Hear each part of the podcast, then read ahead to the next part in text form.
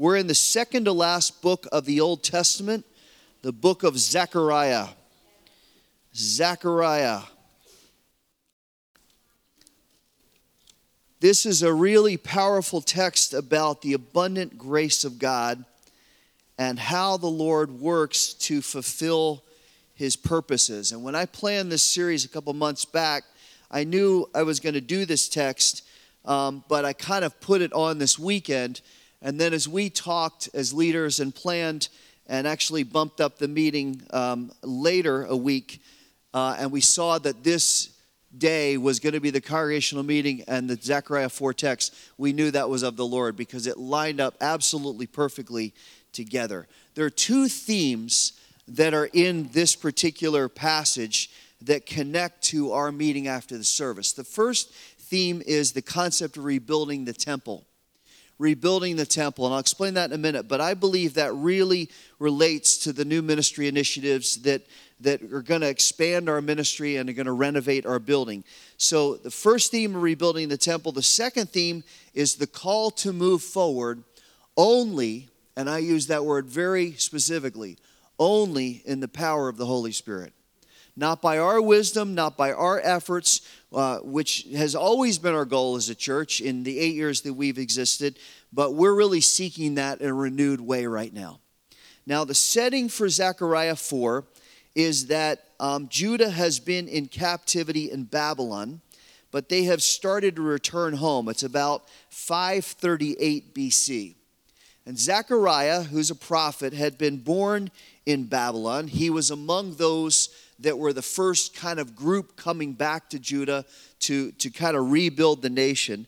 And that started in about, again, 538. Zechariah was a Levite he was part of the priestly tribe. And as he gets older, he starts to take greater responsibility and eventually becomes the head of the family of priests. So he's right in the center of the action as the temple's being rebuilt, as the priesthood's being restored. He's right there. And as they start this temple rebuilding project, about two years after they get back, um, because it had been destroyed by Nebuchadnezzar, and it, Jerusalem had been basically flat, and the temple was gone that Solomon had built. They come back and they start to rebuild, and they rebuild for about six years, and then there's a 10 year pause. And then in 520 BC, when this book was written, the temple starts to be rebuilt again. And it took about four years. So now this is right in the heart of, of a renewal, of a restoration, a renovation that's taking place in the nation of Judah. Now you would think that the people would be thrilled that, that they've come out of captivity after years and years, that, that, that they're coming back, they're starting to renovate and restore and rebuild, and, and everything would be wonderful. You would think that, that they would be positive, but they're not. In fact, they see their situation as so dire and their future as so hopeless that as they start to rebuild, there's a lot of doubt. There's a lot of fear. They, they, they kind of say, well, we don't think this will ever really be done. So the message of Zechariah is kind of mixed. On one hand, the Lord is kind of rebuking the people saying you've been unfaithful. This is historical. I mean it goes way way back. You, you, you as a people have been unfaithful and, and i want to show you that there's a cause and effect between sin and discipline and difficulty. But i also want that to be a call to renewal not just in terms of building buildings but spiritually i want you to be renewed. Now that call to repentance is, is one that is always relevant. That's always important and one that we need to consistently respond to in our daily lives to make sure our hearts are humble, to make sure our hearts are broken, to make sure that we're pure and we're surrendered to the Lord. If we want to be in the center of His will, because He says the will of God is your sanctification. So if we want to be in the center of the will of God, we need to be holy and set apart and sanctified. So, on one hand, He's saying you need to get right spiritually. Now, on the other hand, he's encouraging them I did bring you back. I've taken you out of captivity. I took you through discipline because you deserved it, but now I'm showing mercy to you. Now I'm bringing you back. Now, now I'm helping you out, even though you've been unfaithful. And this is the extent of God's love. This is the extent of God's mercy, that He had already planned how to show them favor. He had already planned what He was going to do, and that if they would just return to Him, if they would just come back spiritually, that He would help them. How many know the Lord is gracious? that he's so ready to forgive. He's so ready to restore people. And if he's willing to do that when we're rebellious, how much more is he willing to do it when we love him, when we're faithful to him? I mean, if God will show Judah mercy, and, and he will put up with them and their sin and their rebellion and, and then he'll restore them and bring them of captivity and bring them back and, and send a message and say i'll help you. If he'll do that when we're rebellious how much more will he do it when we're full of faith? And that's the really exciting message of this text. Look at it. Let's start in verse 1 of chapter 4 the angel who was speaking with me returned and roused me as a man is awakened from his sleep and he said to me what do you see I said, I see and behold a lampstand, all of gold, with a bowl on top of it, and its seven lamps on it, with seven spouts belonging to each of the lamps which are on top of it. Also, two olive trees by it, one on the right side of the bowl, another on the left. Then I said to the angel who was speaking with me, What are these, my Lord? The angel who was speaking with me answered and said, Do you not know what these are? And I said, No, my Lord. And he said to me, This is the word of the Lord to Zerubbabel, saying, Not by might nor by power, but by my spirit, says the Lord of hosts. What are you, O great mountain? Before Zerubbabel, you will become a plain, and he will bring forth the top stone with shouts of grace, grace to it. Also, the word of the Lord came to me, saying, The hands of Zerubbabel have laid the foundation of this house, and his hands will finish it. Then you will know that the Lord of hosts has sent me to you. For who has despised the day of small things? But these seven will be glad when they see the plumb line in the hand of Zerubbabel. These are the eyes of the Lord which range to and forth throughout the earth. Now, between chapters 1 and 6, Zechariah has eight different visions about what the Lord was planning to do. And the one in verse uh, chapter 4 is, is the most clear about their actual success in rebuilding the temple because remember they're kind of discouraged and feeling defeated. And interestingly, the angel you see in verse 1 kind of physically shakes Zechariah to wake him up and explain this vision to him, which kind of puts extra emphasis on the importance of the message. And I think the fact that that he had to kind of rouse him from his sleep reminds us that there are going to be times when the Spirit of God specifically stirs us. Maybe we've become complacent to the point of kind of missing out on what he's doing. Or maybe we're, we're feeling discouraged or weary or anxious. I, I even felt that to show you how the Lord works and, and teaches us. I even felt that this morning driving to church with, with Annie and kind of feeling a little discouraged and, and nervous about today and whatever. I just, I've been kind of just weird this week and, and I don't know, the spiritual opposition or whatever, but just, just kind of feeling, feeling kind of down. And she's like, I'm excited about what the Lord's doing. And then she started playing total praise. And I'm like, okay, okay, all right, Lord, I get it. I get it. We need a fresh understanding. We need a fresh uh, call to action, to be woken up, right? To, to be stirred a little bit.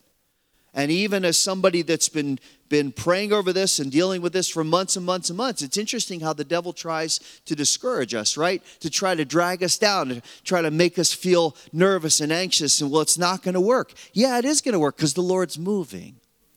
And when the Lord's moving, that's when things really happen.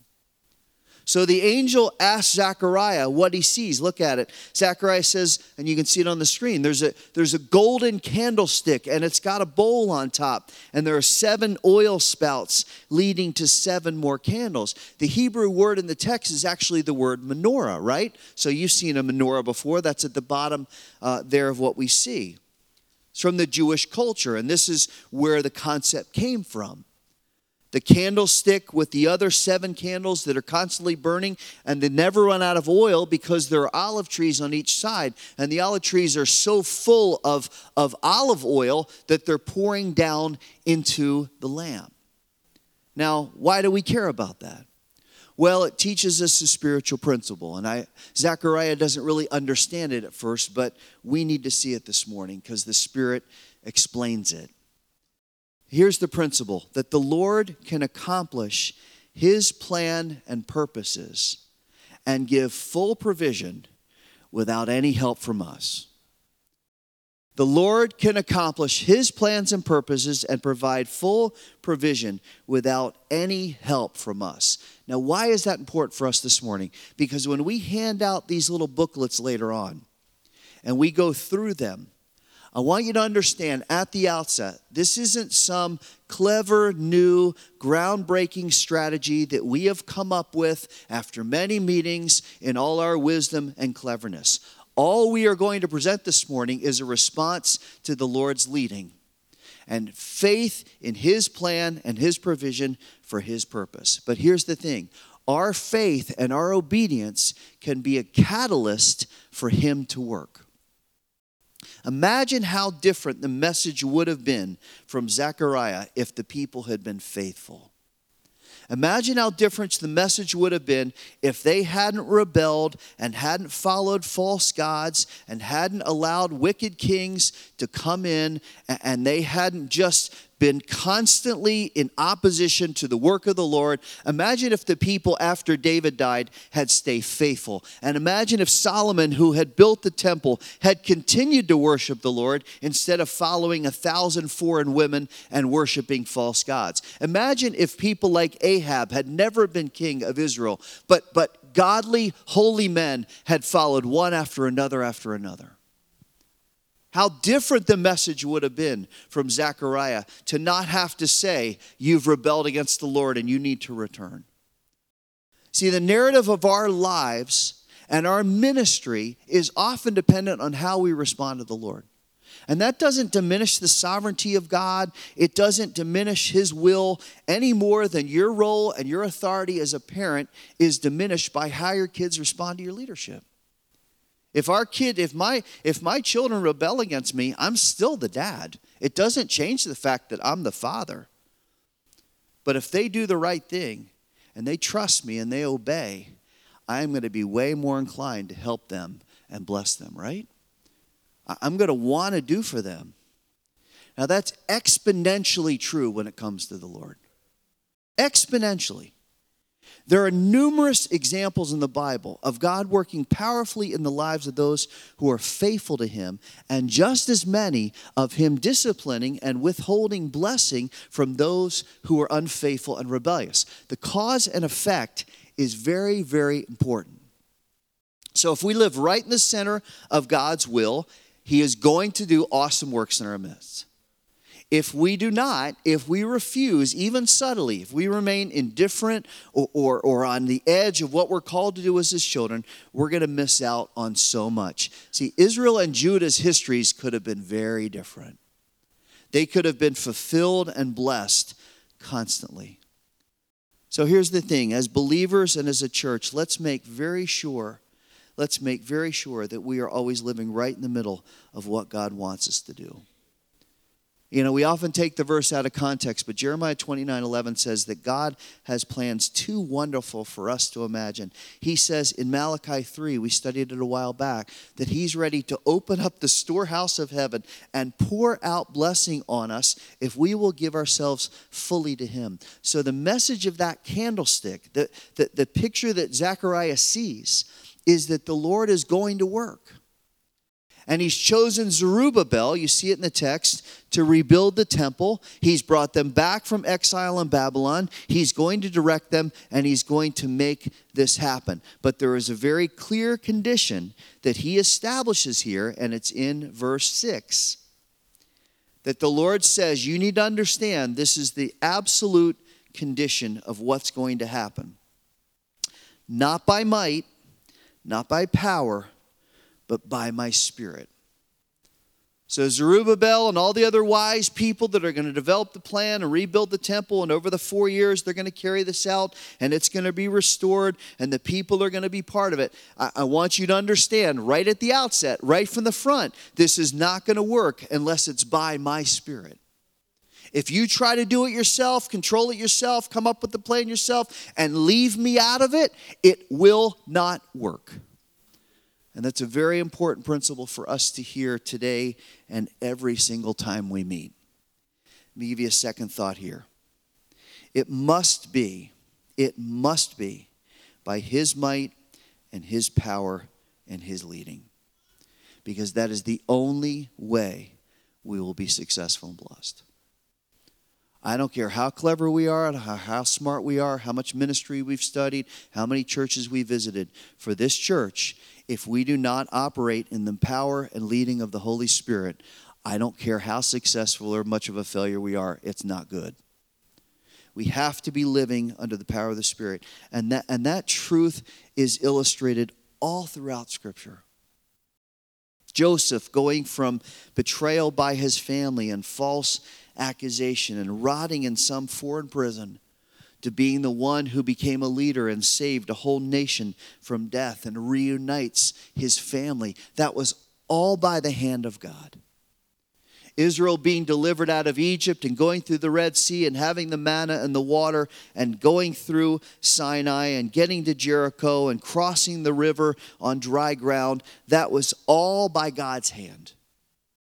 David running toward Goliath and defeating him, and then offsetting Saul and having a breakthrough victory at Baal-perazim. That was all by God's hand. Elijah calling down fire from heaven. Uh, Esther outwitting Haman. Jonah surviving three days in the belly of a fish so he could go preach to the Ninevites and see them repent. The disciples having boldness and courage to spread the gospel and stand up to people that said, Do not preach the name of Jesus anymore.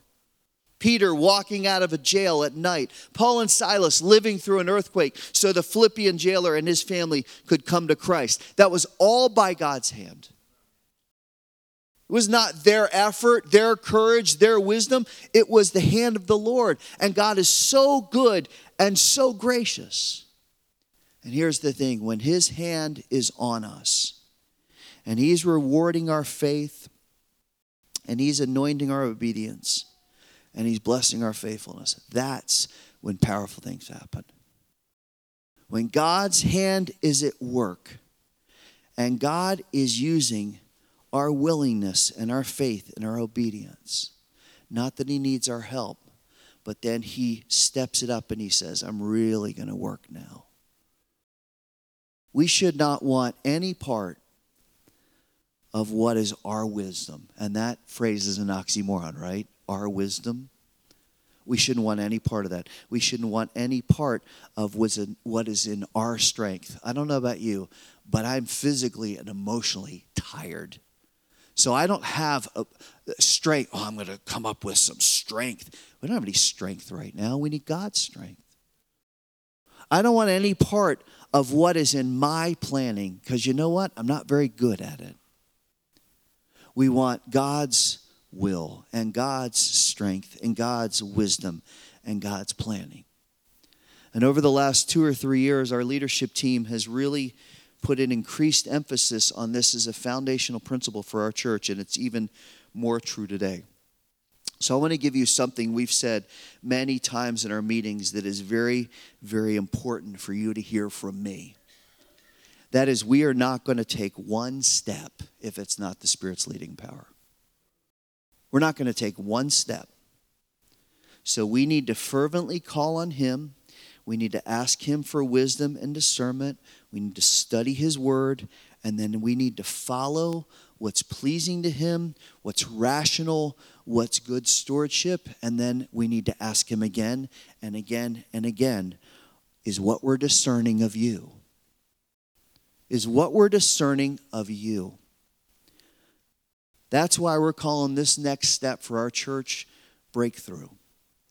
Because it's an affirmation of our desire to do what David did in 2 Samuel chapter 5 when he said, I will not go forward into battle. I will not go forward unless, Lord, you affirm to me this is what you're leading. And then the second time he faces battle, he prays again. And he says, Lord, I want to make sure this is your leading. And when God does that, when God affirms that, he literally gives him a, a breakthrough victory. In fact, David renames the place breakthrough, Baal Perazim. the place where God broke through. Now we know the concept, right? We know that this is true. But look back at verse 7 for a minute and let's be reminded of how this plays out in our lives. Because the difficulty and the opposition and the fear that comes with it and the anxiety that comes with it, it's represented in verse 7 as a mountain. And how many times have you and I looked at a situation and seen a mountain standing in the way? Significant health problems, financial difficulty, lack of direction, a broken marriage, a, a family relationship that is fractured even spiritual warfare that discourages us. And we get to the place where like i just i don't know if i can get through this. I don't know if i can overcome that. Many times those issues that stand before us loom like a, a giant mountain in the middle of the road. And we don't see a road through it. We don't see a road over it. We don't see a road around it right? Have you ever have you ever felt that? You ever seen that where there's just like lord there's this mountain and i don't know what to do about it so it's interesting that Jesus in Matthew chapter 17 says, If you will have faith like a mustard seed, right? That fits right into our series on small things having great impact. He says, If you'll have faith like a mustard seed, you'll be able to say to that mountain, Move out of the way. Get out of the way. And it will move. Now, let's be very, very clear. It's not the power of our word of faith that moves that. It's not me saying, well, I'm just going to declare, I'm just going to say, mountain, move out of the way. What is it? It's the Spirit of God, it's His power. Not by, tell me, might, not by power, but by what? His Spirit. We get so worked up as, well, I'm just going to declare a word of faith and that, and that disease is going to be gone. Did it actually disappear? Are you saying that because you have the power to declare that, that it's just going to be gone? Or are you saying, Spirit of God, are you going to do that? Let's be very cautious not to say, well, it's because I said it. When the Lord has work to do, our earthly problems don't impede him. He is the Lord of all, and he tells us and commands us, Trust me. And when we do, look back at the text, he is able to flatten that mountain into a plain. Because when God is working, no obstacle is too much for him. And I love the way the Lord reminds us of that. Look back at verse 7 he says, Where are you, O great mountain? You have become a plain. You know, Isaiah 40 has the same theme. Look at it on the screen. It says, A voice is calling, Clear the way of the Lord in the wilderness. Make smooth in the desert a highway for our God. Let every valley be lifted up, and every mountain and hill be made low. And let every rough ground, there's the word again, become a plain then the glory of the Lord will be revealed. You see, we know that the Lord can do the work of moving mountains because that's what Jesus did for us. You and I had mountains of sin. I estimated to the middle schoolers one night, I think I've said this to you before, that I've probably committed no less in my life, no less than 700,000 sins and that's probably a really small number. Like that's probably five times too small. So let's just, for the sake of grins, call it a million. All right? A million sins. What does that look like? Is that a little, you know, speed bump in the road? Well, roads, look at him. He committed a million sins. Well, we'll just hop over that. Now that's a mountain. A million sins that I've committed in my life, or probably more. And you know what Jesus did? He flattened them. That, that mountain stood like Mount Everest, all my offenses, all my shame, all my guilt. And God said, Not only am I going to flatten those, I'm going to erase them from memory by my grace. That's why I look at it. Oh, this is so beautiful at the end of verse 7.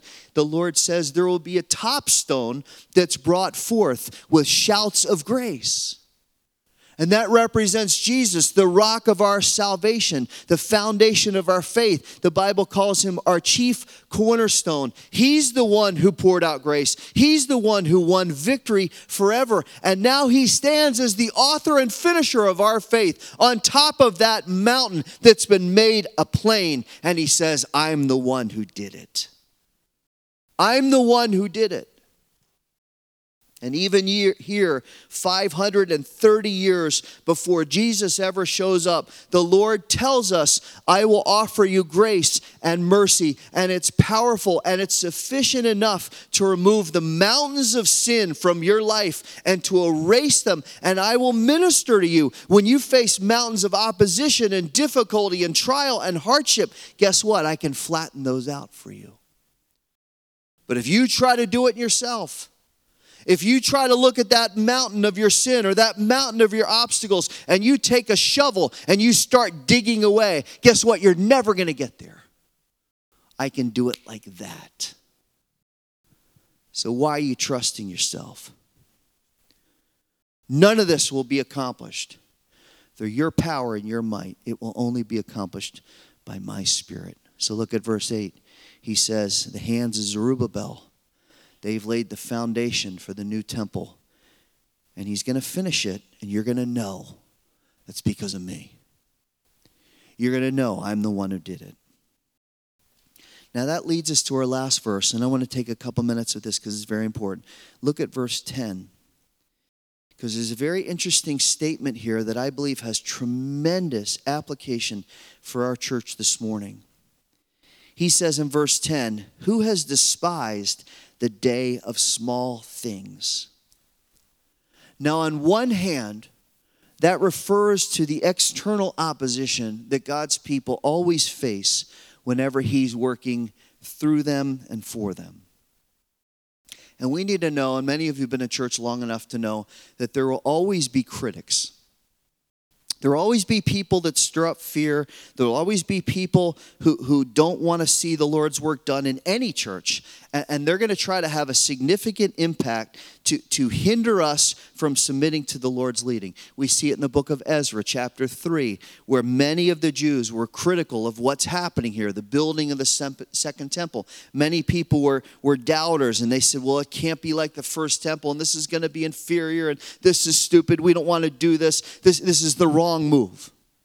Nehemiah faced opposition when he came back and wanted to rebuild the wall around Jerusalem. And you remember Sanballat and Tobias, and they stir up the people. And it gets so bad that the workers are having to hold their tool in one hand and, and a piece of weaponry in another. They're, they're having to divide their work because they're so nervous that at any point they're going to get attacked. You know, we've seen through churches we've been in, we've seen it in this church, that, that even small actions can have a big impact. But we need to know that whatever we're doing, the enemy's going to oppose it. That's just the reality. And that shouldn't discourage us because the Lord's already defeated him. And the Lord diminishes the devil's opposition, but we need to be aware and on guard of external opposition. Then there's a second factor there's sometimes internal opposition. And this can take the form of faithlessness and hesitation and even dismissal of what the Lord's trying to do. And we've seen some of that in the last eight years too. And I pray it doesn't exist today, but I'm, I'm smart enough to know that there may be people that look at what we're going to say today I don't know about that and it doesn't seem like a good plan. Listen, that's not to say there shouldn't be questions. It's not to say there shouldn't be healthy discussion, but let's be very careful, church, not to have small faith at this point. Let's also be careful not to say, well, what's the big deal? This isn't, man, you present this like this is some kind of huge step. This isn't a big deal. We should have done this years ago. I want to tell you, though, that to a man on our leadership team, every single one of us is convinced that the scope and the timing of what we're going to do is exactly right. So I want to really, please hear me this morning as your pastor. I want to encourage us this morning that while these next steps we're going to take may seem small compared to what some bigger churches are doing, and even in the grand scheme of what the Lord's doing around the world, we're like, well, this is not that big a deal. It doesn't mean it's not important. Let's be very much on guard not to look down at this because I am convinced that this is His leading for our church and it's the beginning of a greater work. You know, it's interesting, over the last year, I have heard the same sentence from members of our congregation across all ages and gender and level of involvement. Time and again, I have heard people say, The Lord is doing something here. I had two people say it to me just last Sunday. One who's been here since we started at the Marriott, one who's been here all of two months. And I didn't think that was any kind of a coincidence.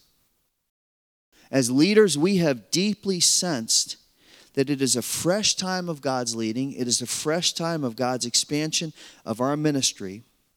And our prayer has been that we will discern what that means and follow it faithfully.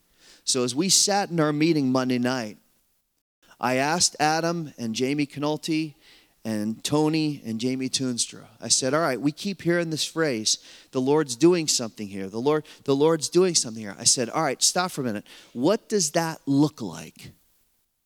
If the Lord's really doing something here and the Lord's really stirring us, how does that manifest itself in our congregation? In other words, what does it look like when the Spirit of God leads us?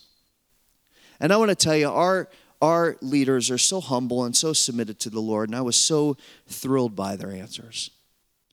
And I wrote down what we, what we said at the time, and I want you to hear what we believe the Lord's work at Harbor Rock Tabernacle will look like. If, if God's really leading us, the Lord's really doing something here, we believe this is what it'll look like. It's on the screen. First of all, there will be a call to holiness. There will be a call to holiness because, as we've seen in our study this morning, we're not in the center of God's will if we're not holy. Second thing is, we believe that anybody will be ministering to anybody at any given time. We will be leading each other in progression spiritually We'll be encouraging and building each other up and strengthening each other. At any time, anybody can do that to anybody. Third, there will be a freedom. We will be walking in the power of God, and our church will look like Acts. We've said that since day one, that we asked the Lord to make us like an Acts 2 church. And we believe that's, if the Lord's moving and doing something here, that's what He'll do. We'll keep these on the screen. You don't have to worry about scribbling them all down. Number four, the body will be engulfed in God. This is verbatim words. The Lord's presence will be so overwhelming that people will come just because of that. And there will be engagement for all people. Won't matter your race, your nationality, where you grew up, your economic standpoint doesn't matter to us. We want everybody. Engagement for all people because the presence of the Lord is here. And this is the fifth thing the presence of the Lord will be so obvious that you know it when you walk in. And this will be a place where we see visceral life change. And all five of those things will be led and directed and empowered by the Spirit of God. Now, I don't know about you, but I want to be part of that church. That's the kind of church I want to be in. So we need to pray for it and we need to live it out and then we need to expect the Lord to do it in our mix. Be- because if you look back one more time at the text in verse 10, using the example in that verse, I believe this is our plumb line. In construction, the plumb line is the line of demarcation. It, it delineates what is straight and right, and the plumb line serves as a visual point of reference for the work. So when you look at those things on the screen, I believe those are the five statements. Those are the new plumb line for our church. And as next week we enter into year nine, hard to believe, and we go beyond, I pray that we will see these traits being true in our ministry and throughout our congregation, and that we will know that following the line of demarcation that the Lord has set before us will only bring us joy and it will only see the hand of God moving in a great way. And as we do that, you know what we're going to do? We're going to praise the Lord. We're going to honor the Lord. We're going to serve the Lord, and we're going to ask Him, Lord, continue to show us what you want to do because we are not going to despise the day of small things. We're going to love the day of small things. We're going to love to see what you're doing, and we're going to trust you. How many are ready to do that? Aren't you ready to see the Lord move that way and to lead us and bless us like that? Let's thank Him.